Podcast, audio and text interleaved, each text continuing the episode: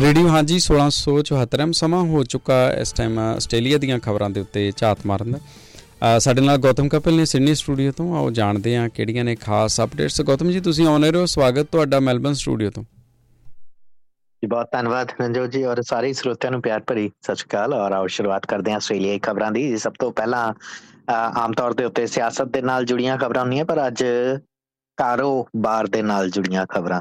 ਕਾਰ ਤੋਂ ਹੀ ਸ਼ੁਰੂ ਕਰ ਲੈਂਦੇ ਆ ਸੋ ਆਸਟ੍ਰੇਲੀਆ ਦੇ ਵਿੱਚ ਪਿਛਲੇ ਸਾਲ ਦੇ ਦਰਮਿਆਨ, ਯਾਨੀ ਸਾਲ 2023 ਕੈਲੰਡਰ ਈਅਰ ਦੇ ਦੌਰਾਨ ਕਿੰਨੀਆਂ ਕਾਰਾਂ ਵਿਕੀਆਂ ਨੇ, ਕਿਹੜੀਆਂ ਵਿਕੀਆਂ ਨੇ, ਸਭ ਤੋਂ ਵੱਧ ਪਸੰਦੀਦਾ ਕਿਹੜੀਆਂ ਨੇ, ਇਹਨਾਂ ਦੀ ਇੱਕ ਮੁਕੰਮਲ ਰਿਪੋਰਟ ਸਾਹਮਣੇ ਆਈ ਹੈ। Federal Chamber of Automotive Industry ਦੀ ਤਰਫ ਤੋਂ ਇਹ ਅੰਕੜੇ ਵੀਰਵਾਰ ਦੇ ਦਿਨ ਜਾਰੀ ਕੀਤੇ ਗਏ ਸਨ। ਹਾਲਾਂਕਿ ਇਹ ਕਿਹਾ ਜਾਂਦਾ ਰਿਹਾ ਹੈ ਕਿ 2023 ਕਾਸਟ ਆਫ ਲਿਵਿੰਗ ਦੇ ਕ੍ਰਾਈਸਿਸ ਦੇ ਵਿੱਚੋਂ ਗੁਜ਼ਰ ਰਿਹਾ ਪਰ ਜਦੋਂ ਅੰਕੜਿਆਂ ਤੇ ਝਾਤ ਮਾਰੀਏ ਤਾਂ ਲੱਗਦਾ ਨਹੀਂ ਕਿ ਕਾਸਟ ਆਫ ਲਿਵਿੰਗ ਯਾਨੀ ਕਿ ਇਸ ਰੋਜ਼ਾਨਾ ਜ਼ਿੰਦਗੀ ਦੇ ਸੰਘਰਸ਼ ਦੇ ਵਿੱਚੋਂ ਆਸਟ੍ਰੇਲੀਆਈ ਲੋਕ ਗੁਜ਼ਰ ਰਹੇ ਨੇ। ਕਿਹਾ ਜਾਂਦਾ ਰਿਹਾ ਹੈ ਕਿ ਆਸਟ੍ਰੇਲੀਆ 'ਚ ਸਾਲ 2017 ਐਸਾ ਸਾਲ ਸੀ, ਯਾਨੀ ਕੋਵਿਡ ਤੋਂ ਪਹਿਲਾਂ, ਜਦੋਂ ਕਾਸਟ ਆਫ ਲਿਵਿੰਗ ਕ੍ਰਾਈਸਿਸ ਦੀ ਤਾਂ ਕੋਈ ਗੱਲ ਵੀ ਨਹੀਂ ਸੀ ਹੋ ਰਹੀ। ਉਦੋਂ ਸਭ ਤੋਂ ਵੱਧ ਗੱਡੀਆਂ ਵਿਕੀਆਂ ਸੀ। ਪਰ 2023 ਨੇ 2017 ਨੂੰ ਵੀ ਮਾਤ ਦੇ ਦਿੱਤੀ ਹੈ। ਯਾਨੀ ਆਸਟ੍ਰੇਲੀਆ ਦੇ ਇਤਿਹਾਸ ਦੇ ਵਿੱਚ ਹੁਣ ਤੱਕ ਇੱਕ ਕੈਲੰਡਰ ਈਅਰ ਦੇ ਅੰਦਰ ਸਭ ਤੋਂ ਜ਼ਿਆਦਾ ਕਾਰਾਂ ਵਿਕੀਆਂ ਨੇ 2023 ਦੇ ਵਿੱਚ। 12 ਲੱਖ 16780 ਵਹੀਕਲ ਵੇਚੇ ਗਏ ਨੇ। 2017 ਨਾਲੋਂ ਲਗਭਗ 27000 ਵਧੇਰੇ। ਯੂਟ ਤੇ ਐਸਯੂਵੀ ਨੇ ਪੂਰੀ ਤਰ੍ਹਾਂ ਨਾਲ ਮਾਰਕੀਟ ਨੂੰ ਡੋਮਿਨੇਟ ਕਰਕੇ ਰੱਖਿਆ। ਪਿਛਲੇ ਪੂਰੇ ਸਾਲ ਦੇ ਵਿੱਚ ਜਿੰਨੀ ਕੁੱਲ ਸੇਲ ਹੋਈ ਹੈ, ਉਸ ਦੇ ਵਿੱਚ 80% ਯੂਟਸ ਔਰ ਐਸਯੂਵੀਜ਼ ਵਿਕੀਆਂ ਨੇ। ਐਸਯੂਵੀਜ਼ ਜਿਨ੍ਹਾਂ ਦੇ ਉੱਤੇ ਅਕਸਰ ਇਹ ਇਲਜ਼ਾਮ ਲੱਗਦੇ ਨੇ ਕਿ ਉਹ ਪੋਲਿਊਸ਼ਨ ਫੈਲਾਉਣ ਦੇ ਲਈ ਸਭ ਤੋਂ ਵੱਧ ਜ਼ਿੰਮੇਦਾਰ ਨੇ। ਅਜਿਹੇ ਦੇ ਵਿੱਚ ਜਦੋਂ ਯੂਟਸ ਦੀ ਗੱਲ ਆਂਦੀ ਹੈ ਐਸਯੂਵੀਜ਼ ਦੀ ਗੱਲ ਆਂਦੀ ਹੈ, ਤਾਂ ਟੋਇਟਾ ਹਾਈਲਕਸ ਹੁਣ ਤੱਕ ਆਸਟ੍ਰੇਲੀਆ ਦਾ ਸਭ ਤੋਂ ਪਸੰਦੀਦਾ ਰਿਹਾ ਪਰ ਇੱਥੇ 2023 ਦੇ ਵਿੱਚ ਕਹਾਣੀ ਥੋੜੀ ਜਿਹੀ ਬਦਲ ਗਈ ਹੈ। ਫੋਰਡ ਰੇਂਜਰ ਨੇ ਟੋਇਟਾ ਹਾਈਲਕਸ ਨੂੰ ਪਛਾੜ ਕੇ ਸਭ ਤੋਂ ਵਧੇਰੇ ਸੇਲ ਹਾਸਲ ਕੀਤੀ ਹੈ। ਬਲਕਿ ਥੋੜਾ ਬਹੁਤਾ ਨਹੀਂ 2245 ਵਹੀਕਲ ਜਿਹੜੇ ਨੇ ਫੋਰਡ ਰੇਂਜਰ ਦੇ ਟੋਇਟਾ ਹਾਈਲਕਸ ਦੇ ਨਾਲੋਂ ਜ਼ਿਆਦਾ ਵਿਕੇ ਨੇ। ਇਹ ਨਤੀਜਿਆਂ ਦੇ ਵਿੱਚ ਇੱਕ ਇਹ ਵੀ ਗੱਲ ਦੇਖਣ ਨੂੰ ਮਿਲ ਰਹੀ ਹੈ ਕਿ ਕੋਵਿਡ-19 ਦੇ ਦਰਮਿਆਨ ਔਰ ਕੋਵਿਡ-19 ਤੋਂ ਥੋੜਾ ਬਾਅਦ ਤੱਕ ਲਗਭਗ ਉਹ 3 ਸਾਲ ਐਸੇ ਸਨ ਜਿਨ੍ਹਾਂ ਦੇ ਵਿੱਚ ਵਹੀਕਲਸ ਦੀ ਸੇਲ ਘਟੀ ਸੀ। ਪਰ ਹੁਣ ਉਸ ਚੇਨ ਨੂੰ ਵੀ ਤੋੜਿਆ ਗਿਆ ਹੈ ਆਸਟ੍ਰੇਲੀਆ ਦੇ ਵਿੱਚ ਜਿਹੜੇ ਵਹੀਕਲਸ ਨੇ, ਉਹਨਾਂ ਦੀ ਸਭ ਤੋਂ ਜ਼ਿਆਦਾ ਜਿਹੜੇ ਵਹੀਕਲਸ ਨੇ, ਉਹਨਾਂ ਦੇ ਵਿੱਚ ਜ਼ਾਹਿਰ ਜੀ ਗੱਲ ਹੈ ਕਿ ਫਿਊਲ ਬੇਸਡ ਵਹੀਕਲ ਵਿਕ ਰਹੇ ਨੇ। ਪਰ ਇੱਥੇ ਇਲੈਕਟ੍ਰਿਕ ਵਹੀਕਲਸ ਔਰ ਹਾਈਬ੍ਰਿਡ ਵਹੀਕਲਸ ਬਹੁਤ ਜ਼ਿਆਦਾ ਪਪੂਲਰ ਹੋਏ ਨੇ। ਜੇਕਰ ਇਲੈਕਟ੍ਰਿਕ ਵਹੀਕਲ ਦੀ ਗੱਲ ਕਰੀਏ, ਤਾਂ ਈਵੀ ਦੀ ਸੇਲ ਜਿਹੜੀ ਹੈ ਉਹ 2022 ਦੇ ਵਿੱਚ ਇਲੈਕਟ੍ਰਿਕ ਵਹੀਕਲ ਜਿਹੜੇ ਸਨ, ਉਹਨਾਂ ਦਾ ਮਾਰਕੀਟ ਸ਼ੇਅਰ 3% ਸੀ। 3% ਤੋਂ ਥੋੜਾ ਜਿਹਾ ਜ਼ਿਆਦਾ। 2023 ਦੇ ਵਿੱਚ 7.5% ਹੋ ਗਿਆ, ਯਾਨੀ ਦੁੱਗਣੇ ਤੋਂ ਵੀ ਜ਼ਿਆਦਾ ਹੋ ਗਿਆ। ਹਾਈਬ੍ਰਿਡ ਵਹੀਕਲ ਜਿਹੜੇ ਨੇ, ਉਹਨਾਂ ਦੀ ਮਾਰਕੀਟ ਵੀ 2023 ਦੇ ਵਿੱਚ ਲਗਭਗ 8% ਵਹੀਕਲ ਜਿਹੜੇ ਨੇ, ਉਹ ਡੋਮਿਨੇਟ ਕਰਦੇ ਰਹੇ ਨੇ। ਇਲੈਕਟ੍ਰਿਕ ਵਹੀਕਲਸ ਦੀ ਜੇ ਗੱਲ ਕਰੀਏ ਤਾਂ 87000 ਤੇ 217 ਵਹੀਕਲ ਵੇਚੇ ਗਏ ਨੇ ਈਵੀ ਯਾਨੀ ਇਲੈਕਟ੍ਰਿਕ ਕਾਰਾਂ 2023 ਦੇ ਵਿੱਚ। ਐਫਸੀਏਆਈ ਦੇ ਮੁਤਾਬਕ ਇਹਨਾਂ ਦੀ ਮਾਰਕੀਟ ਦਾ ਦਾਇਰਾ ਹਰ ਸਾਲ ਵਧ ਰਿਹਾ ਹੈ ਔਰ ਜੇਕਰ ਸਰਕਾਰ ਯਤਨ ਵੀ ਕਰੇ, ਜਿਵੇਂ ਵੱਧ ਤੋਂ ਵੱਧ ਚਾਰਜਿੰਗ ਸਟੇਸ਼ਨ ਬਣਾ ਦੇਵੇ ਅਤੇ ਇਸ ਮਾਰਕੀਟ ਦੇ ਲਈ ਥੋੜਾ ਜਿਹਾ ਹੋਰ ਫੈਲਾ ਜਿਹੜਾ ਵਧਾਵੇ, ਜਿਵੇਂ ਟੇਫ ਵਰਗੀਆਂ ਹੋਰਨਾਂ ਸੰਸਥਾਵਾਂ ਤੋਂ ਇਲੈਕਟ੍ਰਿਕ ਵਹੀਕਲ ਦੇ ਜਿਹੜੇ ਮਕੈਨਿਕ ਨੇ ਉਹਨਾਂ ਦਾ ਕੋਰਸ ਜਿਹੜਾ ਮੁਫਤ ਦੇ ਦੇਵੇ ਤਾਂ ਅਜਿਹੇ ਦੇ ਵਿੱਚ ਇਲੈਕਟ੍ਰਿਕ ਤੇ ਹਾਈਬ੍ਰਿਡ ਵਹੀਕਲ ਦੀ ਸੇਲ ਆਸਟ੍ਰੇਲੀਆ 'ਚ 7-8% ਨਹੀਂ ਬਲਕਿ ਦੁੱਗਣੀ ਤੋਂ ਵੀ ਵਧੇਰੇ ਹੋ ਸਕਦੀ ਹੈ। ਯੂਰਪ ਦੇ ਵਿੱਚ ਆਮ ਤੌਰ ਦੇ ਉੱਤੇ electric hybrid plug in hybrid ਜਿਹੜੇ ਵਹੀਕਲ ਹੈਗੇ ਨੇ, ਉਹਨਾਂ ਦੀ ਸੇਲ ਵਧੇਰੇ ਦਿਖਾਈ ਦਿੰਦੀ ਹੈ। ਆਸਟ੍ਰੇਲੀਆ 'ਚ ਵੀ ਹੁਣ ਉਹੀ ਟ੍ਰੈਂਡ ਦਿਖਾਈ ਦੇ ਰਿਹਾ ਕੁੱਲ ਮਿਲਾ ਕੇ 196868 ਤੇ 868 ਵਹੀਕਲ ਅਜਿਹੇ ਵੇਚੇ ਗਏ ਨੇ ਇਸ ਕੈਟਾਗਰੀ ਦੇ ਵਿੱਚ, ਯਾਨੀ ਇਲੈਕਟ੍ਰਿਕ ਹਾਈਬ੍ਰਿਡ ਕੈਟਾਗਰੀ ਦੇ ਵਿੱਚ। ਲਗਭਗ 2 ਲੱਖ ਦੇ ਆਸ-ਪਾਸ ਵਹੀਕਲ ਜਿਹੜੇ ਨੇ ਵੇਚੇ ਗਏ ਨੇ। ਇੱਥੇ ਇਹ ਵੀ ਦੱਸਣਾ ਪੈਂਦਾ ਹੈ ਕਿ ਪੈਟਰੋਲ ਵਹੀਕਲਸ ਦਾ ਜਿਹੜਾ, ਪੈਟਰੋਲ ਕਾਰਾਂ ਦਾ ਜਿਹੜਾ ਸ਼ੇਅਰ ਹੈ ਆਸਟ੍ਰੇਲੀਆ ਦੇ ਵਿੱਚ, ਉਹ 48% ਹੈ 48.5% ਦੇ ਆਸ-ਪਾਸ ਔਰ ਡੀਜ਼ਲ ਕਾਰਾਂ ਦਾ ਸ਼ੇਅਰ 31% ਦੇ ਆਸ-ਪਾਸ ਹੈ। ਅਜੇ ਜੇ ਇਲੈਕਟ੍ਰਿਕ ਤੇ ਹਾਈਬ੍ਰਿਡ ਨੂੰ ਜੇ ਆਪਸ ਦੇ ਵਿੱਚ ਰਲਾ ਦਿੱਤਾ ਜਾਵੇ, ਤਾਂ ਲਗਭਗ 15% ਦੇ ਆਸ-ਪਾਸ ਇਹਨਾਂ ਦਾ ਸ਼ੇਅਰ ਵੀ ਆਪਸ 'ਚ ਰਲ ਕੇ ਬਣਦਾ ਹੈ।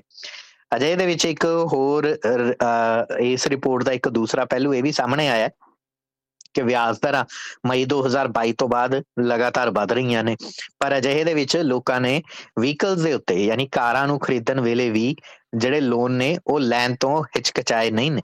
ਅਜੇ ਇਹਦੇ ਵਿੱਚ ਕਾਸਟ ਆਫ ਲਿਵਿੰਗ ਦੇ ਪ੍ਰੈਸ਼ਰ ਜਦੋਂ ਇਹ ਕਹਿ ਲਈਏ ਕਿ ਜਦੋਂ ਤੁਹਾਡੇ ਸਿਰ ਦੇ ਉੱਤੇ ਗੱਡੀ ਦਾ ਕਰਜ਼ਾ ਹੋਵੇ, ਘਰ ਦਾ ਕਰਜ਼ਾ ਹੋਵੇ ਤਾਂ ਆਪਸ ਦੀ ਜ਼ਾਹਰ ਜੀ ਗੱਲ ਹੈ ਕਿ ਇਹ ਵਧਣਗੇ ਜ਼ਰੂਰ। ਇੱਥੇ ਇਹ ਵੀ ਦੱਸਣਾ ਬੰਦਾ ਹੈ ਕਿ ਜੀਪ ਨਿਸਾਨ ਵਰਗੇ ਜਿਹੜੇ ਮਾਡਲ ਨੇ ਜਾਂ ਕਾਰਾਂ ਨੇ, ਉਹਨਾਂ ਨੇ ਵੀ ਆਪਣਾ ਮਾਰਕੀਟ ਸ਼ੇਅਰ ਵਧਾਇਆ ਹੈ BYD ਜਿਹੜੀ ਇੱਕ ਇੱਕ ਚਾਈਨੀਜ਼ ਮੈਨੂਫੈਕਚਰਰ ਹੈ।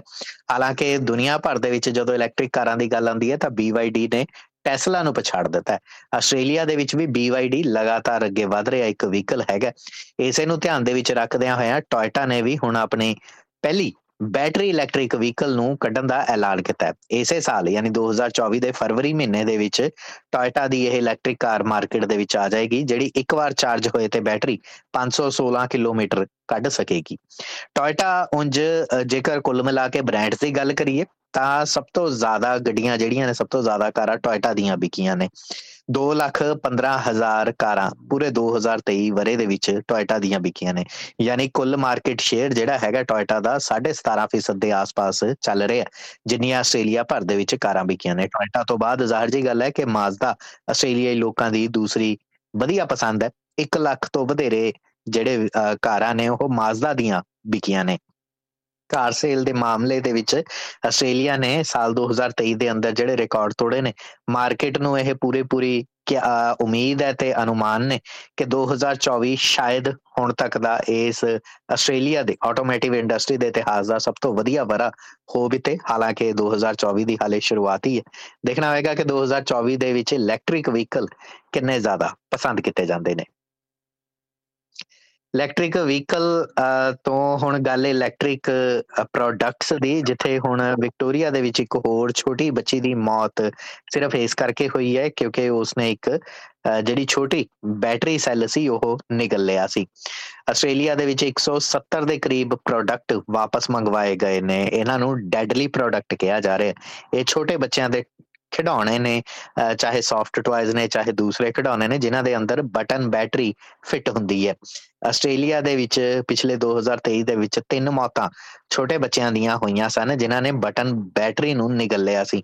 ਆਮ ਤੌਰ ਦੇ ਉੱਤੇ ਇਹ ਲੰਮੀ ਦੇਰ ਦੇ ਲਈ ਜੇਕਰ ਬਟਨ ਬੈਟਰੀ ਕਿਸੇ ਬੱਚੇ ਦੇ ਸਰੀਰ ਦੇ ਵਿੱਚ ਪਈ ਰਵੇ, ਤਾਂ ਇਹ ਘਾਤਕ ਬਣ ਜਾਂਦੀ ਹੈ। ਤਾਜ਼ਾ ਮਾਮਲੇ ਦੇ ਵਿੱਚ ਇੱਕ ਛੋਟੀ ਬੱਚੀ ਜਿਸ ਦਾ ਨਾਂ ਕਾਨੂੰਨੀ ਕਾਰਨਾ ਕਰਕੇ ਨਸ਼ਰ ਨਹੀਂ ਕੀਤਾ ਜਾ ਸਕਦਾ, ਉਸਨੇ ਇੱਕ ਸੈਂਟਾ ਫੋਟੋ ਨੂੰ ਨਿਗਲ ਲਿਆ ਸੀ। ਲਗਭਗ 17 ਦਿਨ ਉਸਦੇ ਪੇਟ ਦੇ ਵਿੱਚ ਇਹ ਰਹੀ। 14 ਮਹੀਨਿਆਂ ਦੀ ਇਹ ਛੋਟੀ ਬੱਚੀ ਜਿਸ ਦੀ ਡਾਕਟਰਾਂ ਨੇ ਪੜਤਾਲ ਕੀਤੀ, ਪਰ ਸਮਝ ਨਹੀਂ ਚੱਲ ਸਕਿਆ ਕਿ ਆਖਰਕਾਰ ਕੀ ਹੋਇਆ ਹੋਵੇਗਾ।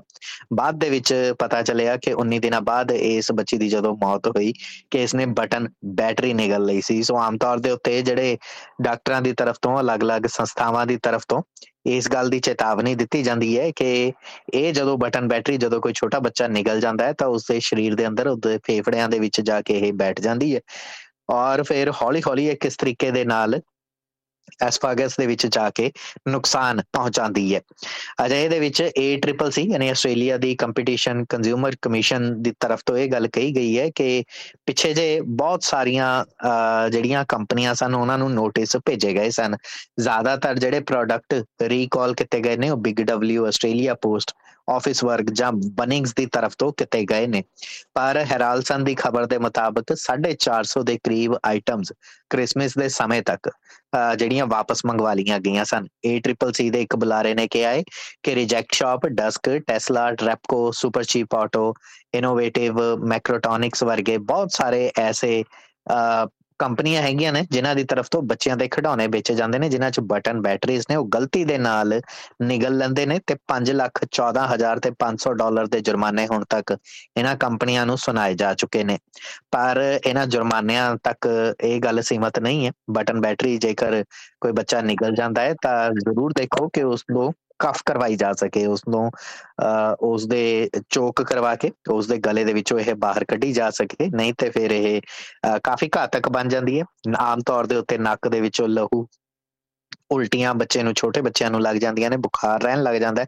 ਢਿੱਡ ਦੇ ਵਿੱਚ ਪੀੜ ਦੀ ਸ਼ਿਕਾਇਤ ਹੁੰਦੀ ਹੈ। ਜੇਕਰ ਇਸ ਕਿਸਮ ਦੀ ਕੋਈ ਤੁਹਾਨੂੰ ਸਿੰਪਟਮ ਲੱਗਦੇ ਨੇ ਕਿ ਬੱਚਾ ਬਟਨ ਬੈਟਰੀ ਨਿਕਲ ਗਿਆ ਤਾਂ ਪੋਇਜ਼ਨ ਹੌਟਲਾਈਨ ਨੂੰ 13 11 26 ਦੇ ਉੱਤੇ ਤੁਰੰਤ ਕਾਲ ਕੀਤੀ ਜਾ ਸਕਦੀ ਹੈ। ਉਂਝ ਆਸਟ੍ਰੇਲੀਆ ਦੇ ਵਿੱਚ ਐਮਰਜੈਂਸੀ ਨੰਬਰ 000 ਹੈ, ਪਰ ਇਸ ਨੰਬਰ ਦੇ ਉੱਤੇ ਕਾਲ ਕਰਨ ਦੇ ਬਾਵਜੂਦ ਐਡੀਲੇਡ ਦੇ ਇੱਕ ਵਿਅਕਤੀ ਨੂੰ ਐਮਰਜੈਂਸੀ ਸੇਵਾਵਾਂ ਨਹੀਂ ਪਹੁੰਚ ਸਕੀਆਂ। ਐਂਬੂਲੈਂਸ ਦੀ ਉਡੀਕ ਕਰਦਾ ਕਰਦਾ ਐਡੀ ਨਾਂ ਦਾ 54 ਸਾਲ ਦਾ ਇਹ ਐਡੀਲੇਡ ਦਾ ਵਿਅਕਤੀ ਦਮ ਤੋੜ ਗਿਆ। ਇੱਕ ਨਹੀਂ, ਦੋ ਨਹੀਂ, ਚਾਰ ਨਹੀਂ, ਪੰਜ ਨਹੀਂ, ਬਲਕਿ 10 ਘੰਟੇ ਐਂਬੂਲੈਂਸ ਦੀ ਉਡੀਕ ਹੋਈ। ਇੱਕ ਵਾਰ ਫਿਰ ਤੋਂ ਸਾਊਥ ਆਸਟ੍ਰੇਲੀਆ ਦੀਆਂ ਐਮਰਜੈਂਸੀ ਸੇਵਾਵਾਂ ਨਿਸ਼ਾਨੇ ਦੇ ਉੱਤੇ ਆ ਗਈਆਂ ਨੇ। ਜਦੋਂ ਇਹ ਮੰਨਿਆ ਜਾਂਦਾ ਹੈ ਕਿ ਦੇਸ਼ ਦੇ ਵਿੱਚ ਸਭ ਤੋਂ ਮਾੜੀਆਂ ਐਂਬੂਲੈਂਸ ਸੇਵਾਵਾਂ ਸਾਊਥ ਆਸਟ੍ਰੇਲੀਆ ਦੇ ਵਿੱਚ ਦਿੱਤੀਆਂ ਜਾਂਦੀਆਂ ਨੇ ਮਾਮਲਾ ਤਾਜ਼ਾ ਜਿਹੜੀ ਰਿਪੋਰਟ ਸਾਹਮਣੇ ਆਈ ਹੈ, ਉਹ 27 ਦਸੰਬਰ ਦੀ ਹੈ, ਜਦੋਂ ਸਾਊਥ ਆਸਟ੍ਰੇਲੀਆ ਐਂਬੂਲੈਂਸ ਸਰਵਿਸ ਨੂੰ ਕਾਲ ਕੀਤੀ ਗਈ। 000 ਦੇ ਉੱਤੇ ਕਾਲ ਕੀਤੇ ਜਾਣ ਦੇ ਵਕਤ ਇਸ ਵਿਅਕਤੀ ਤੱਕ ਇਸ ਐਂਬੂਲੈਂਸ ਸੇਵਾ ਨੂੰ ਨਹੀਂ ਪਹੁੰਚਾਇਆ ਜਾ ਸਕਿਆ। ਜਵਾਬ ਦੇ ਵਿੱਚ ਸਾਊਥ ਆਸਟ੍ਰੇਲੀਆ ਐਂਬੂਲੈਂਸ ਸਰਵਿਸ ਦੇ ਚੀਫ ਐਗਜ਼ੀਕਟਿਵ ਦਾ ਕਹਿਣਾ ਸੀ ਕਿ 27 ਦਸੰਬਰ ਤਰੀਕ ਐਸੀ ਸੀ ਕਿ ਜਿਸ ਦਿਨ ਬਹੁਤ ਜ਼ਿਆਦਾ ਕਾਲਸ ਜਿਹੜੀਆਂ ਸਨ 000 ਤੇ ਆ ਰਹੀਆਂ ਸਨ, ਇਸ ਕਰਕੇ ਉਹ ਇਸ ਸੇਵਾ ਨੂੰ ਜਿਹੜਾ ਸਮੇਂ ਸਿਰ ਉਪਲਬਧ ਨਹੀਂ ਕਰਵਾ ਸਕੇ। ਫਿਲਹਾਲ ਐਡੀ ਦੇ ਢਿੱਡ ਦੇ ਵਿੱਚ ਜਿਹੜੀ ਪੀੜ ਉੱਠੀ ਸੀ ਉਸ ਨੂੰ ਉਲਟੀਆਂ ਲੱਗੀਆਂ ਸੀਗੀਆਂ ਤੇ ਉਸ ਨੂੰ ਤੁਰੰਤ ਐਂਬੂਲੈਂਸ ਦੀ ਲੋੜ ਸੀ। ਉਸ ਦੇ ਵਿੱਚ 10 ਘੰਟੇ ਦੀ ਦੇਰੀ ਆਪਣੇ ਆਪ ਦੇ ਵਿੱਚ ਇੱਕ ਵੱਡਾ ਸਵਾਲ ਪੈਦਾ ਕਰਦੀ ਹੈ। ਐਂਬੂਲੈਂਸ EMPLOYEES ਐਸੋਸੀਏਸ਼ਨ ਦਾ ਕਹਿਣਾ ਹੈ ਕਿ ਅਸਲ 'ਚ ਉਹ ਚਾਹੁੰਦੇ ਨੇ ਕਿ ਉਹ ਲੋਕਾਂ ਦਾ ਤੁਰੰਤ ਮੌਕੇ ਦੇ ਉੱਤੇ ਜਵਾਬ ਦੇਣ, ਪਰ 000 ਦੇ ਉੱਤੇ ਜਦੋਂ ਉਹ ਕਾਲ ਲੋਕ ਕਰਦੇ ਨੇ ਤਾਂ ਇੱਕ ਗੱਲ ਜ਼ਰੂਰ ਸਮਝ ਲੈਣ ਕਿ ਐਡੀਲੇਡ ਦੇ ਵਿੱਚ ਐਂਬੂਲੈਂਸ ਸੇਵਾਵਾਂ ਦੇ ਲਈ ਉਹਨੇ ਜ਼ਿਆਦਾ ਕਰਮਚਾਰੀ ਮੌਜੂਦ ਨਹੀਂ ਨੇ। ਐਂਬੂਲੈਂਸ ਵੀ ਉਨੀ ਵੱਡੀ ਗਿਣਤੀ 'ਚ ਮੌਜੂਦ ਨਹੀਂ ਨੇ। ਹਾਲਾਂਕਿ ਕੰਮ ਨਾ ਤਾਂ EMPLOYE ਯੂਨੀਅਨ ਦਾ ਹੈ ਤੇ ਨਾ ਹੀ ਮਰੀਜ਼ਾਂ ਦਾ ਹੈ। ਕੰਮ ਇਹ ਸੂਬਾਈ ਸਰਕਾਰ ਦਾ ਹੈ। ਸੂਬਾਈ ਸਰਕਾਰ ਦਾ ਕਹਿਣਾ ਹੈ ਕਿ ਇਸ ਜਿਹੜੀ ਇਹ ਸਮੱਸਿਆ ਇਸ ਨੂੰ ਫਿਕਸ ਕਰਨ ਦੇ ਲਈ ਉਹ ਯੂਨੀਅਨਸ ਦੇ ਨਾਲ ਰਲ ਕੇ ਕੰਮ ਕਰ ਰਹੇ ਨੇ ਔਰ ਕੋਸ਼ਿਸ਼ ਇਹ ਕਰ ਰਹੇ ਨੇ ਕਿ ਛੇਤੀ ਤੋਂ ਛੇਤੀ ਇਸ ਸਮੱਸਿਆ ਨੂੰ ਦਰਸਤ ਕੀਤਾ ਜਾ ਸਕੇ। ਉਂਝ ਸਿਰਫ ਇੱਕ ਅੰਕੜਾ ਤੁਹਾਡੇ ਨਾਲ ਸਾਂਝਾ ਕਰ ਲਈਏ। ਸਿਰਫ 27 ਦਸੰਬਰ ਦੀ ਸ਼ਾਮ ਐਡੀਲੇਡ ਸ਼ਹਿਰ ਦੇ ਵਿੱਚ ਹੀ ਲਗਭਗ 50 ਦੇ ਕਰੀਬ ਐਂਬੂਲੈਂਸ ਇਧਰੋਂ ਉਧਰ ਗਈਆਂ ਸਨ, ਜਿਨ੍ਹਾਂ ਨੇ ਅਲੱਗ-ਅਲੱਗ ਮਰੀਜ਼ਾਂ ਨੂੰ ਆਪਣੀ ਬਣਦੀ ਥਾਂ ਤੋਂ ਦੂਸਰੀ ਥਾਂ ਤੱਕ ਪਹੁੰਚਾਇਆ ਸੀ। ਐਂਬੂਲੈਂਸ ਦਾ ਵੇਟਿੰਗ ਸਮਾਂ ਨਵੰਬਰ ਮਹੀਨੇ ਦੇ ਵਿੱਚ ਜਿਹੜਾ 3595 ਘੰਟੇ ਸੀ, ਉਹ ਵੱਧ ਕੇ ਦਸੰਬਰ ਚ 4285 ਘੰਟੇ ਤੱਕ ਹੋ ਗਿਆ। ਐਂਬੂਲੈਂਸ ਸਰਵਿਸ ਨੂੰ ਸਮੇਂ ਸਿਰ ਪਹੁੰਚਾਉਣ ਦਾ ਇੱਕ ਟੀਚਾ ਜਿਹੜਾ ਹੈ, ਸਾਊਥ ਆਸਟ੍ਰੇਲੀਆ ਦਾ, ਉਹ ਪੂਰਾ ਨਹੀਂ ਹੋ ਪਾਇਆ। ਉਧਰ ਵਿਕਟੋਰੀਆ ਦੇ ਵਿੱਚ ਵੀ ਜਿਹੜੇ ਟੀਚੇ ਨੇ ਉਹ ਵੀ ਪਿੱਛੇ ਚੱਲ ਰਹੇ ਨੇ। ਵਿਕਟੋਰੀਆ ਦੇ ਵਿੱਚ ਨਵੇਂ ਸਾਲ ਦੀ ਸ਼ਾਮ ਦੇ ਮੌਕੇ ਬਹੁਤ ਸਾਰੇ ਲੋਕ ਐਸੇ ਸਨ, ਨਿਊ ਈਅਰ ਦੇ ਈਵ ਤੋਂ ਲੈ ਕੇ ਅਗਲੇ ਸਾਲ ਤੱਕ, ਯਾਨੀ ਪਹਿਲੀ ਜਨਵਰੀ ਤੱਕ, ਜਿਹੜੇ 24 ਆਵਰ ਫਾਰਮੇਸੀ ਲੱਭਦੇ ਰਹੇ। ਇੱਕ ਕੇਸ ਸਟੱਡੀ ਦਾ ਹਵਾਲਾ ਦਿੰਦਿਆਂ ਹੋਇਆਂ ABC ਨੇ ਖਬਰ ਪ੍ਰਕਾਸ਼ਿਤ ਕੀਤੀ ਹੈ, ਜਿਸ ਦੇ ਵਿੱਚ ਮੈਲਬਨ ਦੇ ਰਹਿਣ ਵਾਲੇ ਇੱਕ ਭਾਰਤੀ ਜੋੜੇ ਨੇ ਬੈਲਵਿਨ ਦੇ ਵਿੱਚ ਅੱਧੀ ਰਾਤ ਦੇ ਦਰਮਿਆਨ ਇੱਕ ਫਾਰਮੇਸੀ ਲੱਭੀ। ਉਹਨਾਂ ਨੂੰ ਉਹਨਾਂ ਨੂੰ ਨੱਕ ਤੇ ਗਲੇ ਦੇ ਵਿੱਚ ਇੱਕ ਸ਼ਿਕਾਇਤ ਲੱਗੀ। ਬੈਲਵਿਨ ਦੇ ਵਿੱਚ ਜਦੋਂ ਉਹ ਪਹੁੰਚਦੇ ਨੇ ਤਾਂ ਪਤਾ ਚੱਲਦਾ ਹੈ ਕਿ ਪਹਿਲੀ ਜਨਵਰੀ ਤੋਂ ਵਿਕਟੋਰੀਆ ਦੇ ਵਿੱਚ ਫਾਰਮੇਸੀਜ਼ ਦੇ ਨਾਲ ਜੁੜੇ ਹੋਏ ਨਿਯਮ ਬਦਲ ਗਏ ਨੇ। ਪਹਿਲੀ ਜਨਵਰੀ ਤੋਂ ਮੈਲਬਨ ਔਰ ਇਸ ਦੇ ਗ੍ਰੇਟਰ ਮੈਲਬਨ ਦੇ ਇਲਾਕਿਆਂ ਦੇ ਵਿੱਚ ਫਾਰਮੇਸੀਜ਼ 24 ਘੰਟੇ ਨਹੀਂ ਰਹਿ ਸਕਣਗੀਆਂ। ਅਸਲ 'ਚ ਵਿਕਟੋਰੀਆ ਸਰਕਾਰ ਨੇ ਸਾਲ 2016 ਦੇ ਵਿੱਚ ਇੱਕ ਪ੍ਰੋਗਰਾਮ ਸ਼ੁਰੂ ਕੀਤਾ ਸੀ, ਜਿਨ੍ਹਾਂ ਨੂੰ ਸੁਪਰ ਕੇਅਰ ਫਾਰਮੇਸੀਜ਼ ਕਿਹਾ ਜਾਂਦਾ ਸੀ। ਸੁਪਰ ਕੇਅਰ ਫਾਰਮੇਸੀਜ਼ ਆਮ ਤੌਰ ਤੇ ਉੱਤੇ ਇਸ ਕਰਕੇ ਖੁੱਲੀਆਂ ਗਈਆਂ ਸੀ ਤਾਂ ਜੋ ਐਮਰਜੈਂਸੀ ਵਿਭਾਗ ਨੇ ਜਿਹੜੇ ਉਹਨਾਂ ਦੇ ਉੱਤੇ ਬੋਝ ਘਟ ਸਕੇ। ਲੋਕ ਅੱਧੀ ਰਾਤ ਨੂੰ ਜਦੋਂ ਦਵਾਈ ਲੈਣ ਤੇ ਲਈ ਐਮਰਜੈਂਸੀ ਵਿਭਾਗ ਦੇ ਵਿੱਚ ਬੈਠੇ ਰਹਿੰਦੇ ਨੇ, ਘੰਟਿਆਂ ਬੱਧੀ ਇੰਤਜ਼ਾਰ ਕਰਨ ਤੋਂ ਬਾਅਦ ਦਵਾਈ ਹਾਸਲ ਕਰਦੇ ਨੇ ਤੇ ਉਹ ਬੋਝ ਵੀ ਘਟ ਸਕੇ, ਦੂਸਰਾ ਆਮ ਲੋਕਾਂ ਨੂੰ ਵੀ ਸਹੂਲਤ ਮਿਲ ਸਕੇ। ਇਸ ਕਿਸਮ ਦੇ ਨਾਲ 20 ਦੇ ਕਰੀਬ ਸੁਪਰ ਕੇਅਰ ਫਾਰਮੇਸੀ ਖੋਲੀਆਂ ਗਈਆਂ, ਜਿਨ੍ਹਾਂ ਦੇ ਵਿੱਚੋਂ 8 ਜਿਹੜੀਆਂ ਫਾਰਮੇਸੀਜ਼ ਸਨ ਉਹ ਸੱਤੇ ਦਿਨ ਕੰਮ ਕਰ ਰਹੀਆਂ ਸੀ, ਯਾਨੀ ਸੋਮਵਾਰ ਤੋਂ ਲੈ ਕੇ ਐਤਵਾਰ ਤੱਕ। ਇਹਨਾਂ ਅੱਠਾਂ ਦੇ ਵਿੱਚ ਵੀ ਹੁਣ ਪਤਾ ਇਹ ਚੱਲਿਆ ਹੈ ਕਿ ਪਹਿਲੀ ਜਨਵਰੀ 2024 ਤੋਂ ਇਹ ਅੱਠ ਫਾਰਮੇਸੀਜ਼ ਵੀ ਜਿਹੜੀਆਂ ਨੇ 24 ਘੰਟੇ ਨਹੀਂ ਖੁੱਲਣਗੀਆਂ। ਯਾਨੀ ਕਿ ਰਾਤ ਵੇਲੇ ਬੰਦ ਹੋ ਜਾਇਆ ਕਰਨਗੀਆਂ। ਅਜਾ ਇਹਦੇ ਵਿੱਚ ਇੱਕ ਵਾਰ ਫੇਰ ਤੋਂ ਵਿਕਟੋਰੀਆ ਦੇ ਲੋਕਾਂ ਨੂੰ ਰਾਤ ਵੇਲੇ ਜੇਕਰ ਕੋਈ ਐਮਰਜੈਂਸੀ ਹੈ ਤਾਂ ਦਵਾਈ ਲੈਣ ਦੇ ਲਈ ਹਸਪਤਾਲਾਂ ਦੇ ਐਮਰਜੈਂਸੀ, ਵਿਭਾਗਾਂ ਦੇ ਵੱਲ ਵਹੀਰਾਂ ਘਤਨੀਆਂ ਹੋਣਗੀਆਂ। ਉਧਰ ਫਾਰਮੇਸੀ ਗਿਲਡ ਦਾ ਕਹਿਣਾ ਹੈ ਕਿ ਕਮਿਊਨਿਟੀ ਫਾਰਮੇਸੀਜ਼ ਜਿਹੜੀਆਂ ਮੈਲਬਨ ਦੇ ਵਿੱਚ ਖੋਲੀਆਂ ਗਈਆਂ ਸਨ, ਉਹ ਆਮ ਲੋਕਾਂ ਦੇ ਲਈ ਸਨ। ਪਰ ਹੁਣ ਜਦੋਂ ਇਹਨਾਂ ਨੂੰ ਬੰਦ ਕਰ ਦਿੱਤਾ ਗਿਆ ਹੈ, ਇਸ ਦਾ ਕਾਰਨ ਇਹ ਹੈ ਕਿ ਸਰਕਾਰ ਦੀ ਤਰਫ ਤੋਂ ਫਾਰਮੇਸੀਜ਼ ਨੂੰ ਫੰਡਿੰਗ ਘਟ ਕਰ ਦਿੱਤੀ ਗਈ ਹੈ। ਜੇਕਰ ਉਹਨਾਂ ਤੱਕ ਪ੍ਰੋਪਰ ਫੰਡਿੰਗ ਨਹੀਂ ਪਹੁੰਚ ਸਕੇਗੀ, ਤਾਂ ਫਿਰ ਉਹ ਇਹਨਾਂ ਨੂੰ 24 ਘੰਟੇ ਖੋਲਣ ਦੀ ਇਜਾਜ਼ਤ ਨਹੀਂ ਦੇਣਗੇ। ਅਜੇ ਦੇ ਵਿੱਚ ਵਿਕਟੋਰੀਆ ਸਰਕਾਰ ਦੇ ਉੱਤੇ ਇੱਕ ਵਾਰ ਫਿਰ ਤੋਂ ਸਵਾਲ ਪੈਦਾ ਹੋ ਰਹੇ ਨੇ। ਹਾਲਾਂਕਿ ਅਜਿਹਾ ਨਹੀਂ ਹੈ ਕਿ ਵਿਕਟੋਰੀਆ 'ਚ ਹੋਰ ਸੇਵਾਵਾਂ ਨਹੀਂ ਹੋਣਗੀਆਂ। 29 ਦੇ ਕਰੀਬ ਪ੍ਰਾਇੋਰਟੀ ਪ੍ਰਾਇਮਰੀ ਕੇਅਰ ਸੈਂਟਰਸ ਵੀ ਨੇ ਵਿਕਟੋਰੀਆ ਭਰ ਦੇ ਵਿੱਚ ਅਲੱਗ-ਅਲੱਗ ਇਲਾਕਿਆਂ ਦੇ ਵਿੱਚ, ਜਿੱਥੇ ਨਰਸਿੰਗ ਸਹੂਲਤਾਂ ਵੀ ਉਪਲਬਧ ਹੁੰਦੀਆਂ ਨੇ, ਪਰ ਇਹ ਵੀ ਮਿਡਨਾਈਟ ਤੱਕ ਹੀ ਚੱਲਦੇ ਨੇ। ਜੇਕਰ ਮਿਡਨਾਈਟ ਤੋਂ ਬਾਅਦ ਕਿਸੇ ਨੂੰ ਕੋਈ ਲੋੜ ਪੈਂਦੀ ਹੈ ਤਾਂ ਫਿਰ ਆਖਰਕਾਰ ਐਮਰਜੈਂਸੀ ਵਿਭਾਗ ਦੇ ਵੱਲ ਜਾਣ ਤੋਂ ਇਲਾਵਾ ਕੋਈ ਚਾਰਾ ਨਹੀਂ ਬਚਦਾ। ਉਥੇ ਹੀ ਵਿਕਟੋਰੀਆ ਦੇ ਸਿਹਤ ਮੰਤਰੀ ਮੈਰੀ ਐਨ ਥਾਮਸ ਦਾ ਕਹਿਣਾ ਹੈ ਕਿ ਵਿਕਟੋਰੀਆ ਸਰਕਾਰ ਨੇ ਆਪਣੇ 2 ਲੱਖ 40 ਹਜ਼ਾਰ ਸਰਜਰੀਆਂ ਦਾ ਟੀਚਾ ਜਿਹੜਾ ਮਿੱਥਿਆ ਸੀ, ਉਸ ਤੋਂ ਉਹ ਪਿੱਛੇ ਰਹਿ ਗਈ ਹੈ। ਅਪ੍ਰੈਲ 2022 ਦੇ ਵਿੱਚ ਵਿਕਟੋਰੀਆ ਸਰਕਾਰ ਨੇ ਲਗਭਗ 1.5 ਬਿਲੀਅਨ ਡਾਲਰ ਦਾ ਇੱਕ ਕੋਵਿਡ ਕੈਚਅਪ ਪਲਾਨ ਤਿਆਰ ਕੀਤਾ ਸੀ।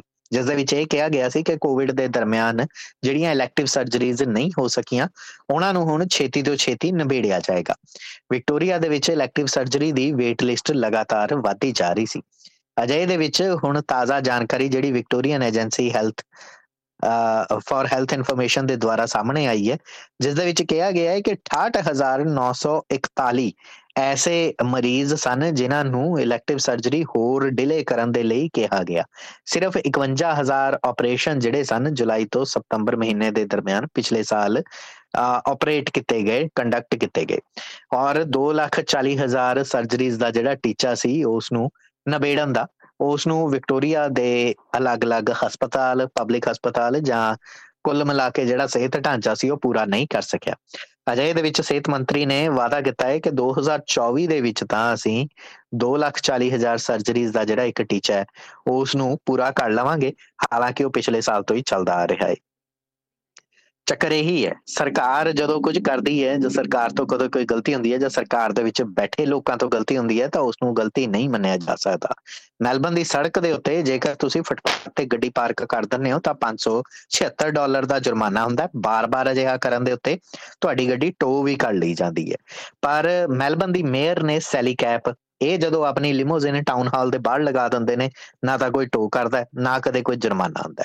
ਹੈਰਾਲ ਚੰਦ ਦੀ ਤਰਫ ਤੋਂ ਇਹ ਖਬਰ ਪ੍ਰਕਾਸ਼ਿਤ ਕੀਤੀ ਗਈ ਹੈ ਕਿ ਇੱਕ ਵਾਰ ਨਹੀਂ, ਦੋ ਵਾਰ ਨਹੀਂ, ਬਲਕਿ ਬਾਰ-ਬਾਰ ਜਿਹੜੀ ਇਹ ਹਾਇਰ ਕਾਰ ਹੁੰਦੀ ਹੈ ਸੈਲੀ ਕੈਪ ਦੀ, ਜਿਹੜੇ ਕਿ ਮੈਲਬਨ ਸਿਟੀ ਦੇ ਮੇਅਰ ਨੇ, ਉਹਨਾਂ ਦੀ ਕਾਰ ਨੂੰ ਉੱਥੇ ਪਾਰਕ ਕੀਤਾ ਜਾਂਦਾ ਹੈ ਔਰ ਇਹ ਰੂਲ ਨੰਬਰ 197 ਦੀ ਉਲੰਘਣਾ ਕਰ ਰਹੇ ਨੇ। ਯਾਨੀ ਕਿ ਮੇਅਰ ਹੋਵੇ ਜਾਂ ਕਾਉਂਸਲਰ ਉਹ ਇਸ ਤਰੀਕੇ ਦੇ ਨਾਲ ਫੁੱਟਪਾਥ ਦੇ ਉੱਤੇ ਗੱਡੀ ਪਾਰਕ ਨਹੀਂ ਕਰ ਸਕਦੇ। ਐਨਾ ਹੀ ਨਹੀਂ, ਬਲਕਿ ਕਾਉਂਸਲਰ ਸੈਲੀ ਕੈਪ ਨੇ ਇੱਕ ਵਾਰ ਨਹੀਂ, ਬਲਕਿ ਬਹੁਤ ਵਾਰ ਜਿਹੜੀਆਂ ਇਹ ਸ਼ਾਫਰ ਬੇਸਡ ਕਾਰਾਂ ਨੇ, ਜਿਨ੍ਹਾਂ ਦੇ ਖਰਚੇ ਆਖਰਕਾਰ ਤਾਂ ਫਿਰ ਸਰਕਾਰੀ ਖਜ਼ਾਨੇ ਤੇ ਹੀ ਪੈਂਦੇ ਨੇ, ਉਹ ਇੱਕ ਵਾਰ ਨਹੀਂ, ਕਈ ਵਾਰ ਹਾਇਰ ਕੀਤੀਆਂ ਨੇ। ਇਲੈਕਸ਼ਨਸ ਤੋਂ ਪਹਿਲਾਂ ਜਦੋਂ 2018 ਦੇ ਵਿੱਚ ਸ਼ਹਿਰ ਦੇ ਇਲੈਕਸ਼ਨ ਹੋਏ ਸੀਗੇ, ਉਹ ਤੋਂ ਪਹਿਲਾਂ ਇਹੀ ਸੈਲੀ ਕੈਪ ਸੀ ਜਿਨ੍ਹਾਂ ਨੇ ਇੱਕ ਵਾਅਦਾ ਕੀਤਾ ਸੀ ਕਿ ਅਸੀਂ ਚਾਹੁੰਦੇ ਹਾਂ ਕਿ ਸ਼ਹਿਰ ਦੇ ਵਿੱਚ ਜਦੋਂ ਲੋਕ ਸਫ਼ਰ ਕਰਨ ਜਾਂ ਤਾਂ ਉਹ ਪੈਦਲ ਤੁਰਨ ਜਾਂ ਪਬਲਿਕ ਟਰਾਂਸਪੋਰਟੇਸ਼ਨ ਦੀ ਵਰਤੋਂ ਕਰਨ ਜਾਂ ਫਿਰ ਸਾਈਕਲ ਪਾਥ ਦਾ ਇਸਤੇਮਾਲ ਕਰਨ। ਇਸੇ ਕਰਕੇ 20 ਕਿਲੋਮੀਟਰ ਦਾ ਇੱਕ ਵੱਖਰਾ ਬਾਈਸਾਈਕਲ ਲੇਨ ਵੀ ਬਣਾਈ ਗਈ ਮੈਲਬਨ ਸ਼ਹਿਰ 'ਚ। ਪਰ ਖੁਦ ਕਾਉਂਸਲਰ ਕੈਪ ਇਸ ਦਾ ਇਸਤੇਮਾਲ ਨਹੀਂ ਕਰ ਰਹੇ।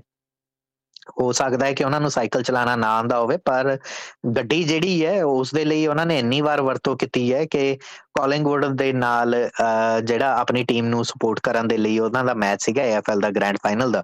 ਉਸ ਨੂੰ ਜਦੋਂ 30 ਸਤੰਬਰ ਨੂੰ ਦੇਖਣ ਜਾਂਦੇ ਨੇ, ਤਾਂ ਉਸ ਮੈਚ ਨੂੰ ਟਾਊਨ ਹਾਲ ਤੋਂ ਲੈ ਕੇ ਗਰਾਊਂਡ ਤੱਕ ਉਹ ਐਸੇ ਹਾਇਰ ਕਾਰ ਦੇ ਵਿੱਚ ਜਾਂਦੇ ਨੇ।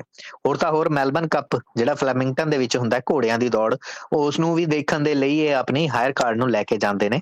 ਯਾਨੀ ਕਿ ਸਰਕਾਰੀ ਖਰਚੇ ਦੇ ਉੱਤੇ ਬੋਝ ਹੋਰ ਪੈਦਾ ਹੁੰਦਾ ਹੈ। ਇੰਨਾ ਹੀ ਨਹੀਂ, ਬਲਕਿ ਸ਼ਾਰਟ ਟ੍ਰਿਪ ਦੇ ਲਈ ਵੀ ਸੈਲੀ ਕੈਪ ਨੂੰ ਸਾਈਕਲ ਦੀ ਵਰਤੋਂ ਤਾਂ ਚਲੋ ਛੱਡੋ, ਪਰ ਸ਼ਾਇਦ ਪੈਦਲ ਤੁਰਨਾ ਵੀ ਨਹੀਂ ਹੁੰਦਾ, ਕਿਉਂਕਿ ਟਾਊਨ ਹਾਲ ਤੋਂ ਲੈ ਕੇ ਯਾਰਾ ਬੋਰਡ ਸ਼ੈਡ ਤੱਕ ਦਾ ਡਿਸਟੈਂਸ ਸਿਰਫ 650 ਮੀਟਰ ਹੈ। ਇਸ ਡਿਸਟੈਂਸ ਦੇ ਲਈ ਵੀ ਉਹਨਾਂ ਨੂੰ ਲਿਮੋ ਹਾਇਰ ਕਰਨੀ ਪਈ ਸੀ। ਲਗਭਗ 31000 ਡਾਲਰ ਦਾ ਬਿੱਲ ਜਿਹੜਾ ਹੈ ਲਿਮੋਜ਼ਿਨ ਦਾ, ਆਮ ਤੌਰ ਦੇ ਉੱਤੇ ਉਹ BMW ਜਾਂ Mercedes ਵੀ ਵਰਤ ਲੈਂਦੇ ਨੇ। ਇਸ ਦੇ ਉੱਤੇ ਉਹਨਾਂ ਨੇ ਖਰਚੇ ਆਏ ਜਿਹੜੀ ਡਰਾਈਵਰ ਨੂੰ ਤਨਖਾਹਾਂ ਦਿੱਤੀਆਂ ਨੇ ਔਰ ਇਹ ਸਾਰੇ ਬਿੱਲ ਜਿਹੜੇ ਨੇ ਇਹ ਇਸ ਦੇ ਵਿੱਚੋਂ ਗਏ ਨੇ ਸਰਕਾਰੀ ਖਜ਼ਾਨੇ ਦੇ ਵਿੱਚੋਂ ਗਏ ਨੇ। ਹਾਲਾਂਕਿ ਜਿਹੜਾ ਹੈਰਾਲ ਸਨ ਦੀ ਖਬਰ ਹੈ, ਉਸ ਦੇ ਮੁਤਾਬਕ ਇਹ ਵੀ ਦੱਸਿਆ ਗਿਆ ਹੈ ਕਿ ਆਮ ਤੌਰ ਦੇ ਉੱਤੇ ਜਿਹੜੇ ਮੇਅਰ ਹੁੰਦੇ ਨੇ, ਉਹਨਾਂ ਨੂੰ 2 ਲੱਖ 53000 ਡਾਲਰ ਦਾ ਐਨੂਅਲ ਅਲਾਉਂਸ ਮਿਲਦਾ ਹੈ ਪਰ ਇਹ ਜਿਹੜਾ ਖਰਚਾ ਹੋਇਆ ਇਹ ਐਨੂਅਲ ਅਲਾਉਂਸ ਤੋਂ ਉੱਪਰ ਦਾ ਹੋਇਆ ਯਾਨੀ ਕਿ ਜਿੰਨਾ ਕਾਉਂਸਲਰ ਸੈਲੀ ਕੈਪ ਨੂੰ ਇੱਕ ਮੇਅਰ ਦੇ ਤੌਰ ਦੇ ਉੱਤੇ ਡਰਾਈਵਰ ਰੱਖਣ ਦਾ ਖਰਚਾ ਮਿਲਦਾ ਹੈ ਉਸ ਤੋਂ ਵਧੇਰੇ ਖਰਚਾ ਉਹਨਾਂ ਨੇ ਕਰ ਦਿੱਤਾ ਹੈ ਸਿਰਫ ਬਾਰ-ਬਾਰ ਹਾਇਰ ਕਾਰ ਦੀ ਵਰਤੋਂ ਕਰਕੇ। ਅਜੇ ਚ ਵਿਕਟੋਰੀਆਈ ਲੋਕਾਂ ਦੇ ਸਾਹਮਣੇ ਜਾਂ ਮੈਲਬਨ ਸ਼ਹਿਰ ਦੇ ਵਸਨੀਕਾਂ ਦੇ ਸਾਹਮਣੇ ਇੱਕ ਉਦਾਹਰਨ ਇਹ ਵੀ ਜਾਂਦੀ ਹੈ ਕਿ ਸਾਈਕਲ ਪਾਥ ਬਣ ਜ਼ਰੂਰ ਗਿਆ ਪਰ ਹਾਇਰ ਕਾਰ ਦੀ ਵਰਤੋਂ ਕੀਤੀ ਜਾਵੇ। ਨਿਊ ਸਾਊਥ ਵੇਲਸ ਦੇ ਵਿੱਚ ਵੀ ਸਰਕਾਰ ਨੇ ਇੱਕ ਟੀਚਾ ਮਿੱਥਿਆ ਸੀ। ਪ੍ਰੀਮੀਅਰ ਦਾ ਇਹ ਕਹਿਣਾ ਸੀ ਕ੍ਰਿਸਮਸ ਦਾ ਕਿ ਅਸੀਂ ਸੂਬੇ ਦੇ ਵਿੱਚ ਘਰਾਂ ਦੀ ਜਿਹੜੀ ਕਮੀ ਖਲ ਰਹੀ ਹੈ ਉਸ ਨੂੰ ਪੂਰਾ ਕਰਨ ਦੇ ਲਈ 75000 ਘਰ ਹਰ ਸਾਲ ਬਣਾਵਾਂਗੇ। ਪਿਛਲੇ ਸਾਲ ਤਾਂ ਇਹ ਟੀਚਾ ਪੂਰਾ ਨਹੀਂ ਹੋ ਸਕਿਆ। ਕਿਉਂਕਿ ਪਿਛਲਾ ਪੂਰਾ ਵਰਾ ਕ੍ਰਿਸਮਸ ਦੀ ਸਰਕਾਰ ਦਾ ਇੱਕ ਪੂਰਾ ਵਰਾ ਨਹੀਂ ਸੀ, ਪਰ 2024 ਦੇ ਵਿੱਚ ਉਹਨਾਂ ਨੇ ਇਸ ਟੀਚੇ ਨੂੰ ਜ਼ਰੂਰ ਮਿਥਿਆ ਹੈ। ਦੇਖਾਂਗੇ ਕਿ ਇਸ ਸਾਲ ਨਿਊ ਸਾਊਥ ਵੇਲਸ ਦੇ ਵਿੱਚ 75000 ਘਰ ਬਣਾਏ ਜਾਂਦੇ ਨੇ ਜਾਨੀ ਉਂਝ 2019-20 ਦੇ ਦਰਮਿਆਨ 51000 ਨਵੇਂ ਘਰ ਬਣਾਏ ਗਏ ਸਨ। ਅਜਿਹੇ ਦੇ ਵਿੱਚ ਜਾਪਦਾ ਨਹੀਂ ਹੈ ਕਿ ਟੀਚਾ ਕੋਈ ਬਹੁਤ ਦੂਰ ਹੋਵੇਗਾ, ਪਰ ਇਧਰ ਦੂਸਰੇ ਪਾਸੇ ਡੀਏ ਦੀ ਅਪਰੂਵਲਸ ਜਿਹੜੀਆਂ ਨੇ, ਉਹ ਇਸ ਟੀਚੇ ਨੂੰ ਪੂਰਾ ਹੋਣ ਦਿੰਦੀਆਂ ਨਹੀਂ ਦਿਖਾ ਰਹੀਆਂ। ਡੇਲੀ ਟੈਲੀਗ੍ਰਾਫ ਦੀ ਖਬਰ ਦੇ ਮੁਤਾਬਕ ਐਨਐਸਡਬਲਯੂ ਦੇ ਵਿੱਚ ਡੀਏ ਦੀ ਤਰਫ ਤੋਂ ਯਾਨੀ ਡਿਵੈਲਪਮੈਂਟ ਐਪਲੀਕੇਸ਼ਨਸ ਦੇ ਜਿਹੜੇ ਡਿਸੀਜਨ ਹੁੰਦੇ ਨੇ, ਜਿਹੜੇ ਫੈਸਲੇ ਹੁੰਦੇ ਨੇ, ਉਹ ਵੱਡੀ ਗਿਣਤੀ ਦੇ ਵਿੱਚ ਲਟਕੇ ਪਏ ਨੇ। ਪੁਰਾਣੇ ਘਰਾਂ ਦੇ ਹੀ ਹਾਲੇ ਇੰਨੇ ਫੈਸਲੇ ਲਟਕੇ ਪਏ ਨੇ ਕਿ ਨਵੇਂ ਘਰਾਂ ਦੇ ਫੈਸਲੇ ਤਾਂ ਬਹੁਤ ਦੂਰ ਦੀ ਗੱਲ ਹੈ। ਸਭ ਤੋਂ ਵੱਧ ਡੀਏ ਡਿਸੀਜਨ ਜਿਹੜੇ ਲਟਕੇ ਪਏ ਨੇ ਉਹ ਲਿਵਰਪੂਲ ਸਿਟੀ ਕਾਉਂਸਲ ਦੇ ਵਿੱਚ ਨੇ। ਡੀਏ ਅਪਰੂਵਲ ਹੀ ਨਹੀਂ ਹੋਏ ਤਾਂ ਸੈਂਕੜਿਆਂ ਦੀ ਗਿਣਤੀ ਦੇ ਵਿੱਚ ਇਹ ਘਰ ਕਿਵੇਂ ਪੂਰੇ ਹੋ ਜਾਣਗੇ? ਸਿਰਫ ਜਾਰਜਸ ਰਿਵਰ ਜਿਹੜਾ ਲਿਵਰਪੂਲ ਦਾ ਇੱਕ ਇਲਾਕਾ, ਉੱਥੇ 251 ਦਿਨ ਦੀ ਦੇਰੀ ਚੱਲ ਰਹੀ ਹੈ ਇੱਕ ਡੀਏ ਅਪਰੂਵਲ ਦੇ ਲਈ। ਸਦਰਲੈਂਡ ਸ਼ਹਿਰ ਦੇ ਵਿੱਚ 247 ਦਿਨ ਦੀ ਦੇਰੀ ਚੱਲਦੀ ਹੈ ਡੀਏ ਅਪਰੂਵਲ ਦੇ ਲਈ। ਐਨਐਸਡਬਲਯੂ ਸਰਕਾਰ ਦਾ ਟੀਚਾ ਸੀ ਕਿ ਘੱਟੋ ਘੱਟ 40 ਦਿਨਾਂ ਦੇ ਅੰਦਰ ਅੰਦਰ ਡੀਏ ਅਪਰੂਵਲ ਦਿੱਤੀ ਜਾ ਸਕੇ। ਅਜੇ ਦੇ ਵਿੱਚ ਇਹ ਟੀਚਾ ਪੂਰਾ ਹੁੰਦਾ ਦਿਖਾਈ ਨਹੀਂ ਦੇ ਰਿਹਾ। ਵਲੂਰਾ ਕੌਂਸਲ 200 ਦਿਨ ਤੋਂ ਵਧੇਰੇ ਤੇ ਵਿਲੋਬਾਈ ਕੌਂਸਲ 192 ਦਿਨ ਤੋਂ ਵਧੇਰੇ ਇੱਕ ਡੀਏ ਐਪਲੀਕੇਸ਼ਨ ਨੂੰ ਲਟਕਾ ਕੇ ਰੱਖਦੀ ਹੈ। ਪੈਰਾਮੈਟਾ ਕੌਂਸਲ, ਜਿੱਥੇ ਵੱਡੀ ਗਿਣਤੀ ਦੇ ਵਿੱਚ ਘਰਾਂ ਦੀ ਲੋੜ ਹੈ 120 ਤੋਂ ਵਧੇਰੇ ਦਿਨ ਇੱਥੇ ਲੱਗਦੇ ਨੇ ਇੱਕ ਡੀਏ ਅਪਰੂਵਲ ਲੈਣ ਦੇ ਲਈ। ਅਜਿਹੇ ਦੇ ਵਿੱਚ ਸਰਕਾਰ ਆਪਣੇ 75000 ਘਰਾਂ ਦੇ ਟੀਚੇ ਨੂੰ ਕਿਵੇਂ ਹਾਸਲ ਕਰ ਸਕੇਗੀ? ਇਹ ਤਾਂ ਸਰਕਾਰ ਨੂੰ ਅੰਦਰੂਨ ਬੈਠਕਾਂ ਕਰਕੇ ਹੀ ਹੱਲ ਕਰਨਾ ਪਏਗਾ, ਕਿਉਂਕਿ ਸਰਕਾਰ ਦੇ ਆਪਣੇ ਹੀ ਵਿਭਾਗ ਸਰਕਾਰ ਦੇ ਇਸ ਟੀਚੇ ਨੂੰ ਉਸ ਤੋਂ ਪਿੱਛੇ ਖਿੱਚ ਰਹੇ ਨੇ। ਸਿਡਨੀ ਦੇ ਅੰਦਰੂਨ ਇਲਾਕੇ ਦੇ ਵਿੱਚ ਲੱਗੀ ਕੱਲ ਦੇ ਦਿਨ ਅੱਗ ਨੇ ਇਸ ਵਕਤ ਇੰਨਾ ਵੱਡਾ ਖਤਰਾ ਪੈਦਾ ਕਰ ਦਿੱਤਾ ਹੈ ਕਿ ਉਸ ਵੇਅਰ ਹਾਊਸ ਦੀਆਂ ਕੰਧਾਂ ਵੀ ਟੁੱਟਣ ਦੇ ਕਿਨਾਰੇ ਦੇ ਉੱਤੇ ਆ ਗਈਆਂ ਨੇ, ਜਿਸ ਵੇਅਰ ਹਾਊਸ ਨੂੰ ਜਿਹੜੀ ਵੇਅਰ ਹਾਊਸ ਦੀ ਕੰਧ ਇਸ ਦੁਕਾਨ ਦੇ ਨਾਲ ਲੱਗਦੀ ਹੈ, ਜਿੱਥੇ ਕੱਲ ਦੇ ਦਿਨ ਅੱਗ ਲੱਗੀ ਸੀ। ਕੱਲ ਸ਼ਾਮ 5 ਵਜੇ ਦੇ ਕਰੀਬ ਇੱਕ ਬਾਈਕ ਰਿਪੇਅਰ ਸ਼ਾਪ ਦੇ ਵਿੱਚ ਅੱਗ ਲੱਗੀ। ਐਲਿਜ਼ਾਬੈਥ ਸਟਰੀਟ ਪੈਂਦੀ ਹੈ ਕ੍ਰੋਇਡਨ ਇਲਾਕੇ ਦੇ ਵਿੱਚ। ਇਹ ਸ਼ਹਿਰ ਦੇ ਬਿਲਕੁਲ ਨੇੜੇ ਦਾ ਇਲਾਕਾ ਹੈ। ਇਸ ਅੱਗ ਨੂੰ ਕੰਟਰੋਲ ਕਰਨ ਦੇ ਲਈ 20 ਦੇ ਕਰੀਬ ਜਿਹੜੇ ਫਾਇਰ ਫਾਈਟਰ ਦੀਆਂ ਗੱਡੀਆਂ ਸਨ, ਉਹਨਾਂ ਨੂੰ ਮੌਕੇ ਦੇ ਉੱਤੇ ਸੱਦਿਆ ਗਿਆ ਐਨਐਸਡਬਲਯੂ ਐਫਆਰਐਨਐਸਡਬਲਯੂ ਦੀ ਤਰਫ ਤੋਂ। ਮੌਕੇ ਦੇ ਉੱਤੇ ਅੱਗ ਦੇ ਉੱਤੇ ਕਾਬੂ ਪਾਉਣ ਦੀਆਂ ਕੋਸ਼ਿਸ਼ਾਂ ਕੀਤੀਆਂ ਗਈਆਂ, ਪਰ ਉਸ ਵੇਅਰ ਹਾਊਸ ਦੀਆਂ ਕੰਧਾਂ ਇੰਨੀਆਂ ਕਮਜ਼ੋਰ ਹੋ ਗਈਆਂ ਨੇ ਕਿ ਇਹ ਟੁੱਟ ਸਕਦੀਆਂ ਨੇ ਔਰ ਆਲੇ ਦੁਆਲੇ ਦੇ ਬਿਜ਼ਨੈਸਸ ਨੂੰ ਨੁਕਸਾਨ ਪਹੁੰਚ ਸਕਦਾ ਹੈ। ਅੱਗ ਵੈਸੇ ਮੈਲਬਨ ਦੇ ਵਿੱਚ ਵੀ ਲੱਗੀ ਹੈ, ਆਈਸਕ੍ਰੀਮ ਨੂੰ ਅੱਗ ਲੱਗੀ ਹੈ। ਆਈਸਕ੍ਰੀਮ ਦੀ ਦੁਕਾਨ ਨੂੰ ਅੱਗ ਲੱਗੀ ਹੈ। ਵਿਲੀਅਮਸਟਨ ਟਾਊਨ ਕੈਪਰੀਸ਼ੀਓ ਆਈਸਕ੍ਰੀਮਰੀ ਦੇ ਵਿੱਚ ਕੱਲ ਦੇ ਦਿਨ ਅੱਗ ਲੱਗੀ, ਜਿਸ ਨੂੰ ਫਿਲਹਾਲ ਪੁਲਿਸ ਸ਼ੱਕੀ ਨਿਗਾਹ ਦੇ ਨਾਲ ਦੇਖ ਰਹੀ ਹੈ। ਮੈਲਬਨ ਦੇ ਸਾਊਥ ਵੈਸਟ ਇਲਾਕੇ ਦੇ ਵਿੱਚ ਤੜਕਸਵੇਲ ਵੇਰੇ ਲੱਗੀ ਇਸ ਅੱਗ ਨੂੰ ਇਸ ਕਰਕੇ ਵੀ ਸ਼ੱਕੀ ਨਿਗਾਹ ਦੇ ਨਾਲ ਦੇਖਿਆ ਜਾ ਰਿਹਾ ਹੈ, ਕਿਉਂਕਿ ਵਿਲੀਅਮਸ ਟਾਊਨ ਦੇ ਵਿੱਚ ਹੀ ਇਸ ਤੋਂ ਥੋੜੀ ਦੂਰ, ਦੂਰੀ ਦੇ ਉੱਤੇ ਇੱਕ ਹੋਰ ਆਈਸਕ੍ਰੀਮ ਸ਼ਾਪ ਨੂੰ ਇੱਕ ਵਾਰ ਨਹੀਂ, ਬਲਕਿ ਦੋ ਵਾਰ ਅੱਗ ਦੇ ਹਵਾਲੇ ਕੀਤਾ ਗਿਆ ਸੀ। ਨੈਲਸਨ ਪਲੇਸ ਆਈਸਕ੍ਰੀਮਰੀ ਦੇ ਵਿੱਚ ਦੋ ਵਾਰ ਫਾਇਰ ਬੰਬ ਕੀਤੇ ਗਏ ਨੇ। ਪੁਲਿਸ ਦੀ ਤਰਫ ਤੋਂ ਫਿਲਹਾਲ ਆਮ ਲੋਕਾਂ ਤੋਂ, ਸਥਾਨਕ ਲੋਕਾਂ ਤੋਂ ਮਦਦ ਮੰਗੀ ਗਈ ਹੈ ਕਿ ਜੇਕਰ ਕਿਸੇ ਦੇ ਕੋਲ ਕੋਈ ਸੂਚਨਾ ਹੋਵੇ, ਤਾਂ ਪੁਲਿਸ ਦੇ ਨਾਲ ਸਾਂਝੀ ਕੀਤੀ ਜਾਵੇ। ਖਬਰਾਂ ਦੇ ਅੱਜ ਦੇ ਇਸ ਸੈਗਮੈਂਟ ਦੇ ਵਿੱਚ ਨਹੀਂ ਦਿਓ ਇਜਾਜ਼ਤ, ਧੰਨਵਾਦ।